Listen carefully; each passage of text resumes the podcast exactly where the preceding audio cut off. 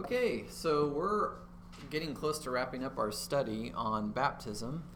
Um, this is the sixth class of a seven week class, and it's the one class I've devoted to a historical analysis of baptism.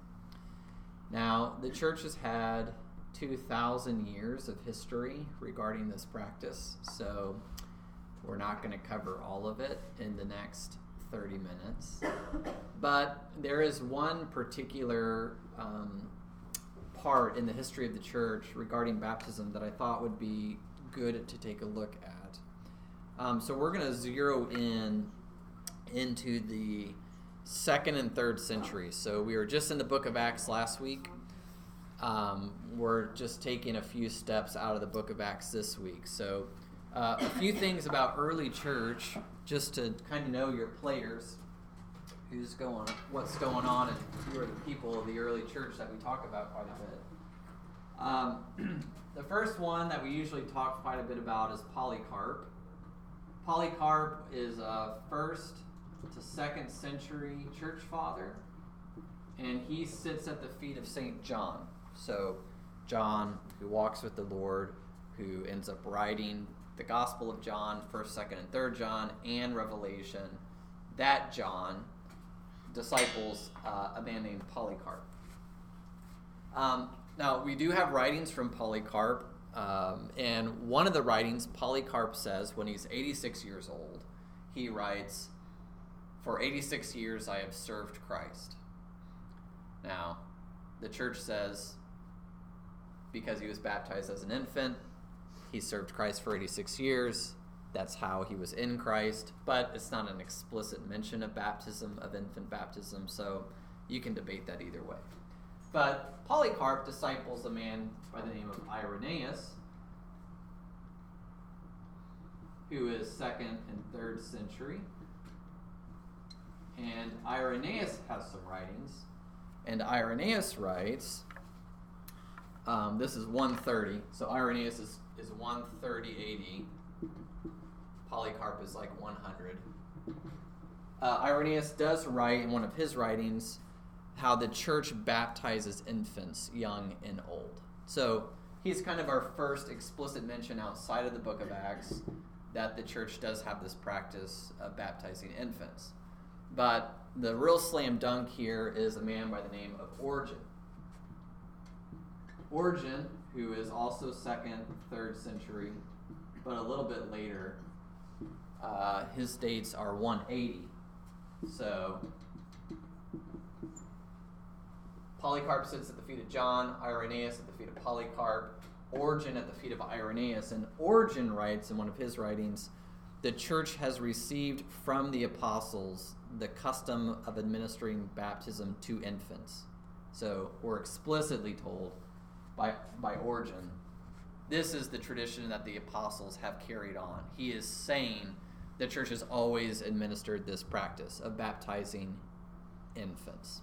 So this question really isn't up for debate and whether or not the early church practiced baptism of infants. Where we know historically that the church did, and we have very good evidence that the church did.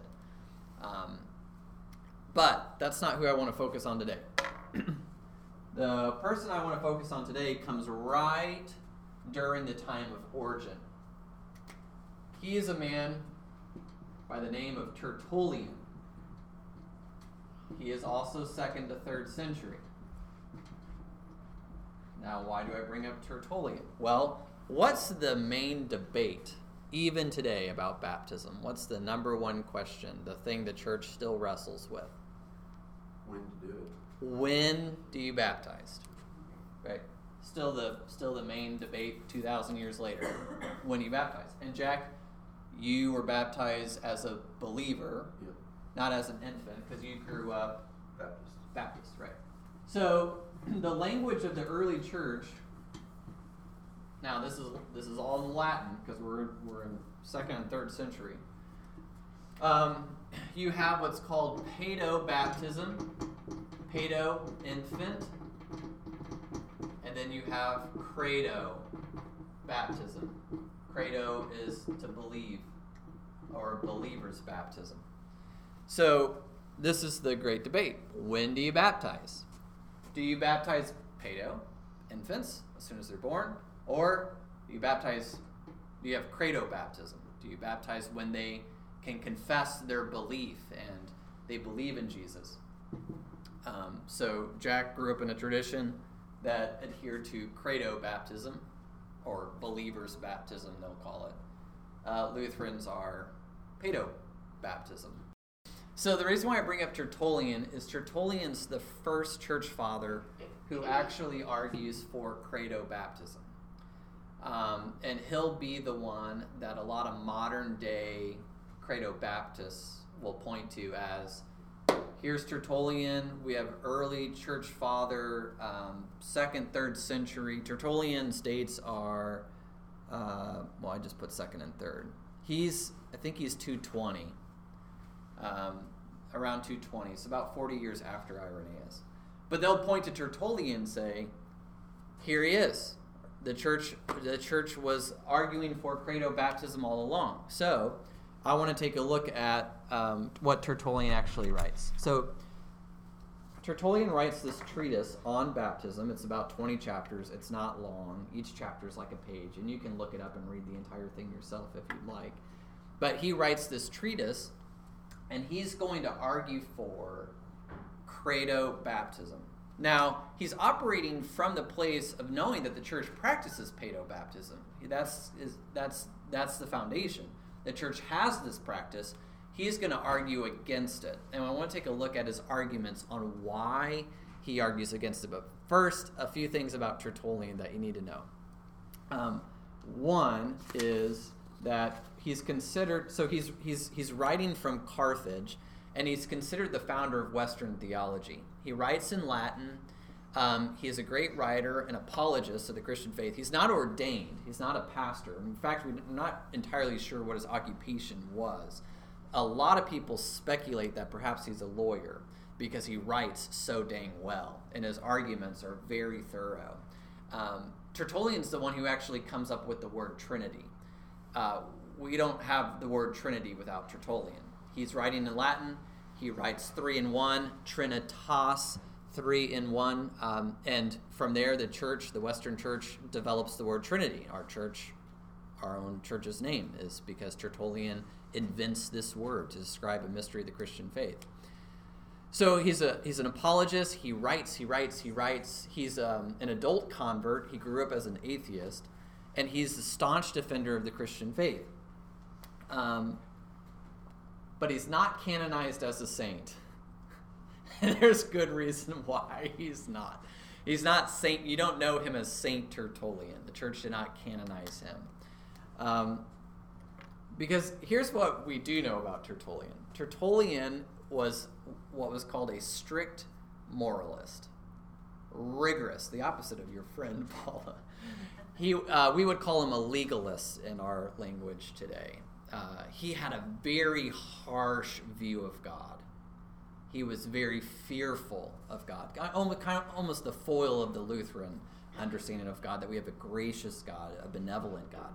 Tertullian was, he lived in fear of God. Um, he rejects the idea that if you sin, you can come back into the church. For Tertullian, if you committed a grave sin, that was you're done. You're out. You, you can't.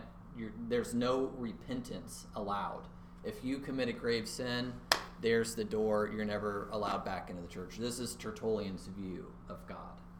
Um, and he operates from the standpoint of excessive fear of God. And, and we'll see this in his treatise on baptism. He'll, he'll go so far as to say that if you're even a godparent of a child and that child ends up wandering away from the faith, it's not good for you if you're going to be a godparent of a child who grows up to wander, your your own salvation's in jeopardy too. And so you'll see he's got a very he's a very strict moralist, rigorous, rigorous, high, high standard of what it takes um, to to enter the gates of heaven. And so Tertullian's going to write this treatise that we're going to look at and he's going to be the first one to argue against the practice of baptizing infants in the church. And I want to just evaluate his argument. And here's what I want you to think about Are Tertullian's arguments the same as the argument of the modern day Baptist? They end in the same place. But why, why does the modern day Baptist argue against infant baptism? What are the what are the arguments today on why you don't baptize a baby? Well, the first thing they'll tell you is that they don't know what they're, uh, they don't know anything about Jesus yet. And if they don't know, then they're being baptized, then they don't know what it's even for. And so it wouldn't have any credence. It, it, it, That's it, right? Because they don't know or, or they're not able to confess, then the baptism's not valid. So one of the modern, so one of the current reasons that we don't baptize infants for, so, um, Credo Baptists will say, is because it's invalid because they don't believe yet. So, so that is an argument um, that a modern day Baptist will make. The question is, is that an argument that Tertullian will make? That's what I want to look at his words about. Um, so modern day argument, you have to choose. It's got to be your choice. If it's not your choice, it's invalid. Um, baptism doesn't do anything. Is also part of the argument, right? That there's nothing efficacious about baptism. That this is actually something you do, and if it's what you do and it's your work, then you can't be there can't be any sort of grace tied into that because it's all about your action here. That's a modern day argument from Credo Baptist. Um, but let's look at Tertullian. So here's quote number one. Now, his entire treatise, if you just Google um, Tertullian's treatise on baptism, you'll be able to read the whole thing yourself. He spends the first 18 chapters of his treatise just talking about baptism and the types of baptism in the Old Testament and the New Testament, going through scripture passages.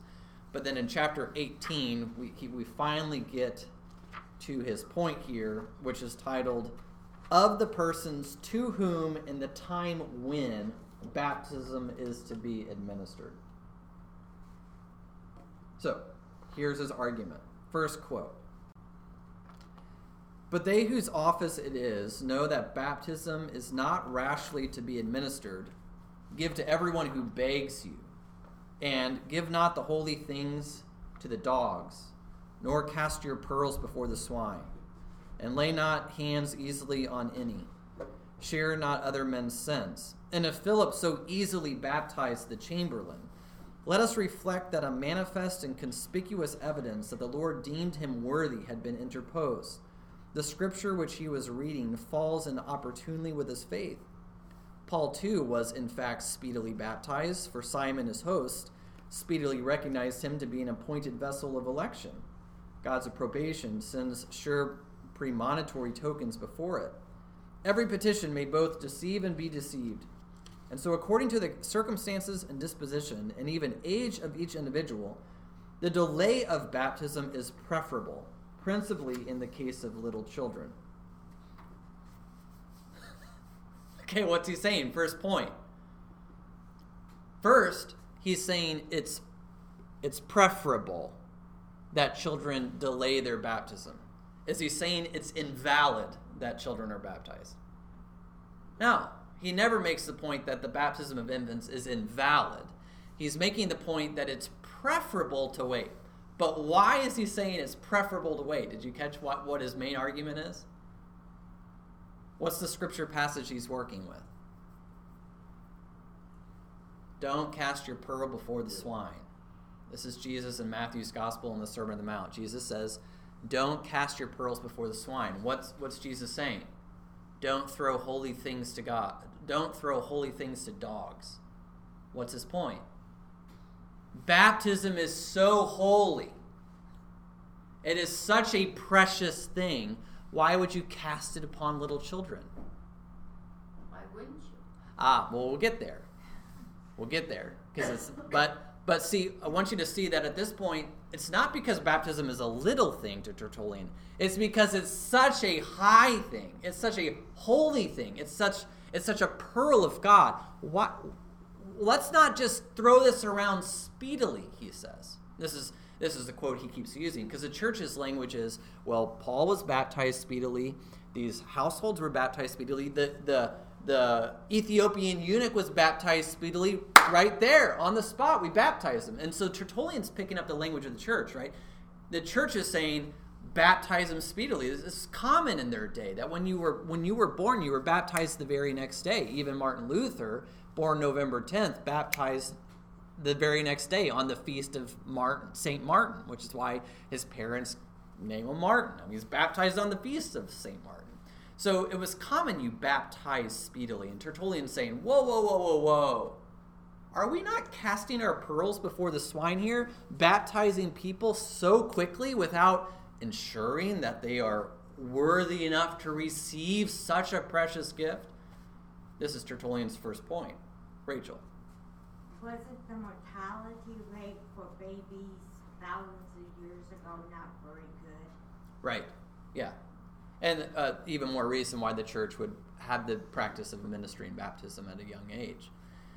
So, so first thing or two things I want to take away from this first point, his first point. One, he has a very high view of baptism. He knows exactly what's at stake. And because of that, he's saying it's preferable to delay it. He never makes the argument that it's invalid or that your baptism as an infant doesn't count. No, no, no. Tertullian would never think that.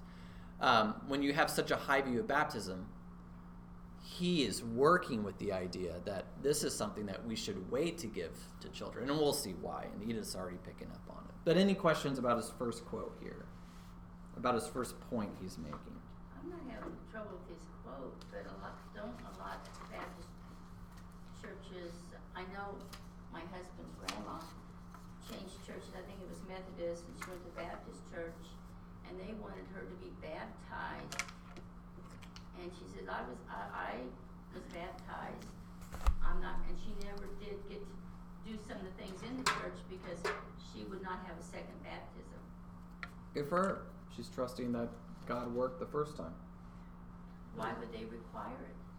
If, if, if you have proof that you've been baptized, Yeah.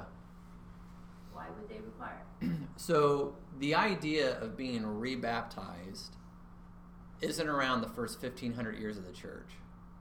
You just don't see it until you meet a man by the name of Pastor Melchior Hoffman, who in 1534 declares himself a visionary leader of the Anabaptist movement and Anabaptist. Anna, Greek for again, baptism. Again, baptism. That's his whole, he's an Anabaptist leader and he comes into Germany and he starts preaching this that your baptism as an infant wasn't valid.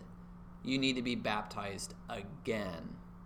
And now, you know, with the Reformation tree, these branches that find their roots back to Anabaptist movements, they still have the same theology that you need to be baptized again.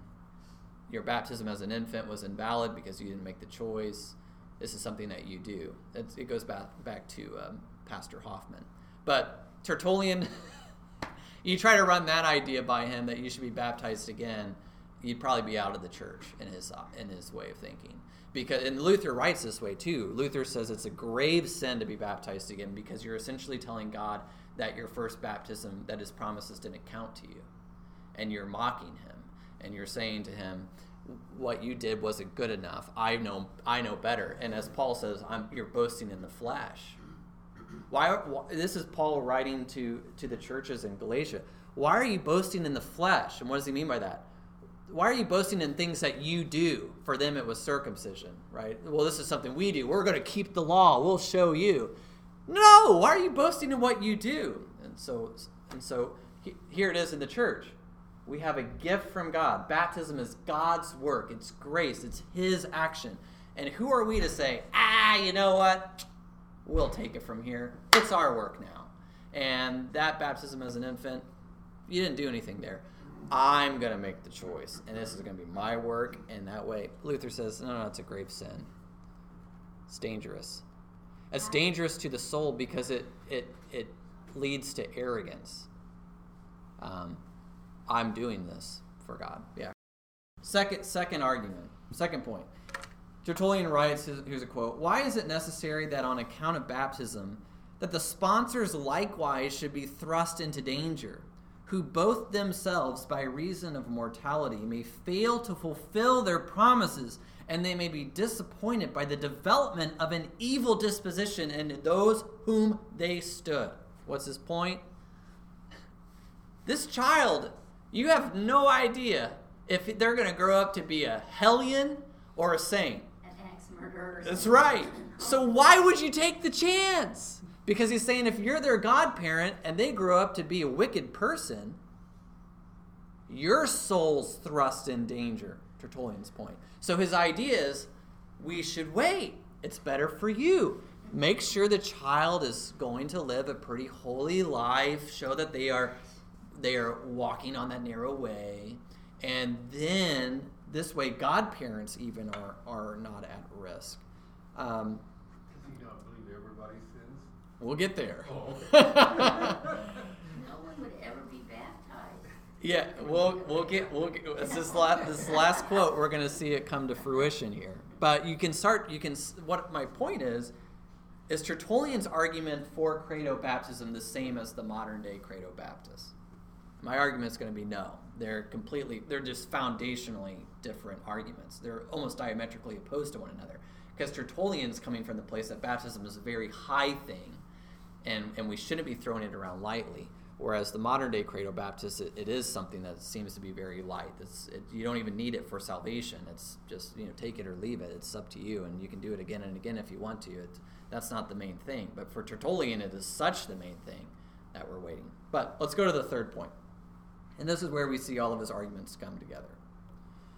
So he goes right to the scripture verse that the church would use, right? So the Lord does say, Forbid them not to come unto me. So he's quoting Luke 18 here. This is the church's teaching. Why do we baptize infants?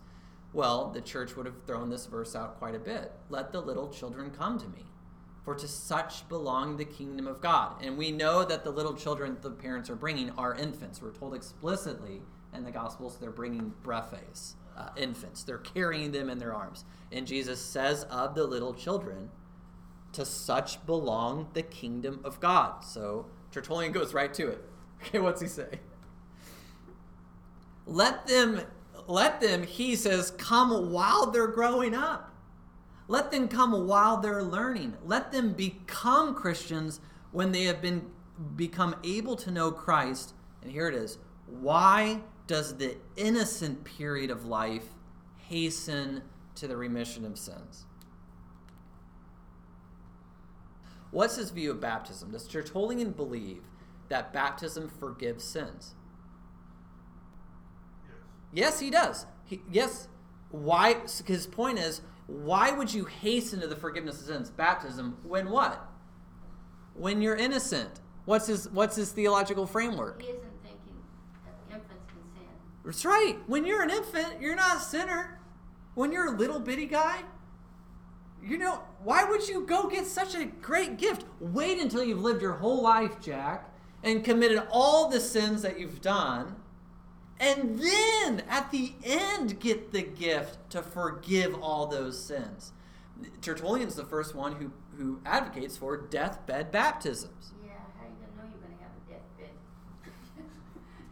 the point is this is such a precious gift why waste it when you're just a little baby save it till the end is tertullian's argument right because it does forgive sins tertullian is under he is in line with the church's teaching the church has always taught baptism forgives sins why because the apostles say on the day of pentecost repent and be baptized every one of you for the forgiveness of your sins, that through these means God truly does forgive sins. And Tertullian's right there with the church. Yes, it does forgive sins. His whole point is, but why waste it on such innocent life? Let's save it till the end. Um, and so, so then we see, if you go back to the beginning of his treatise, how far Tertullian is from modern day Credo Baptists. He writes the very first line, because you can tell a lot by how a treatise is going, by how they open it up. And he says, Happy is our sacrament of water, and that by washing away the sins of our early blindness, we are set free and admitted into eternal life. He goes on to talk about the weighty import of baptism, how important it is.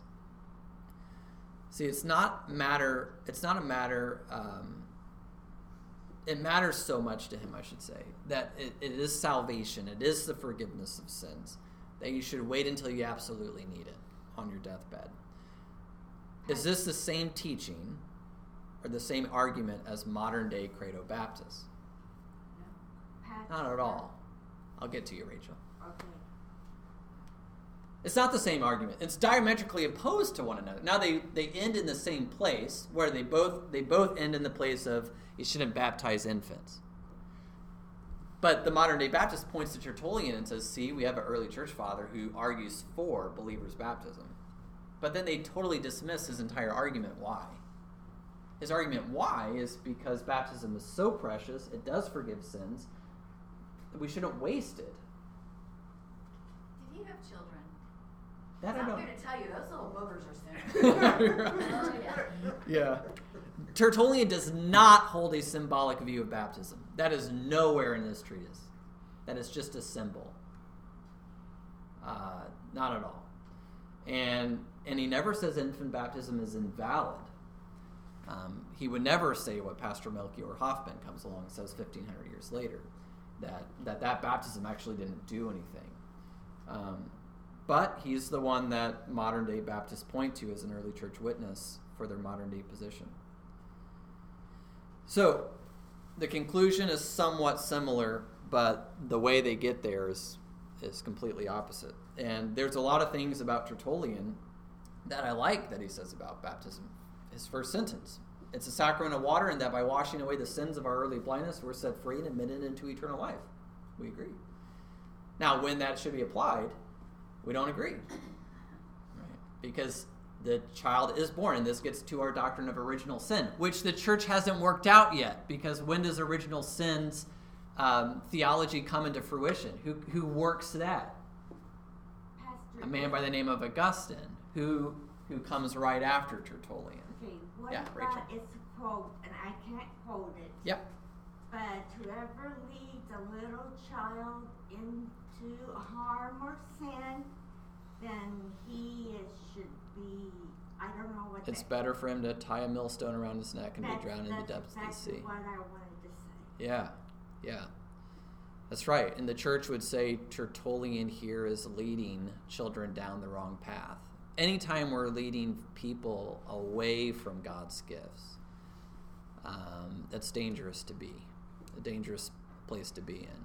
So, if, so you know, I would never come along with a family who had just had an infant and tell them maybe, maybe uh, you shouldn't have that child baptized. Yeah. I, in the thirty-two years I've been here, Pastor, we had a group of people Thoughts on Tertullian? There's three of his the main main arguments.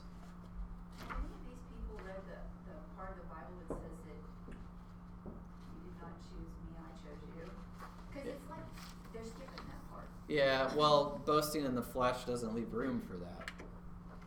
Right? It is my choice. Because we at the old the old sinful Adam wants to have something to cling on to that I actually contributed. I did something. This is on me, right? I'd rather not think. This old sinful Adam wants that. Ephesians chapter two, verses eight. Yeah, by grace you've been saved through faith. This is not your own doing, it's a gift from God, so that no one may boast. Paul's so consistent. So the, the like the, the worst thing that the soul can do is to boast in one's own salvation. I did this. Um, and this is Luther's point, that quote that I shared a couple of weeks ago, that when Peter writes, "Humble yourselves, therefore, under uh, under God," Luther says the the one who is humbled is the one who recognizes that in himself he has no will, no power, no ability, no choice that he has to become saved. It is totally God's work. And until there's even a sliver of one's will to think that they contribute, they're they're they're not humbled then. They're still boasting in the flesh in some regard. That's all the more reason for babies to be baptized, cause they don't have that notion. It's just a beautiful picture of it. It's the church's point. They give us they. This is the beautiful thing about the sacraments of the church. Paul uh, Paul writes, "What about marriage? That in marriage, which he calls a sacramentum, a mystery, we're given a beautiful picture of what? This relationship of Christ in the church. And as we see husband and wife, we are given a picture, something that we can see of Christ in his church. And it's so likewise in the in the sacrament of baptism.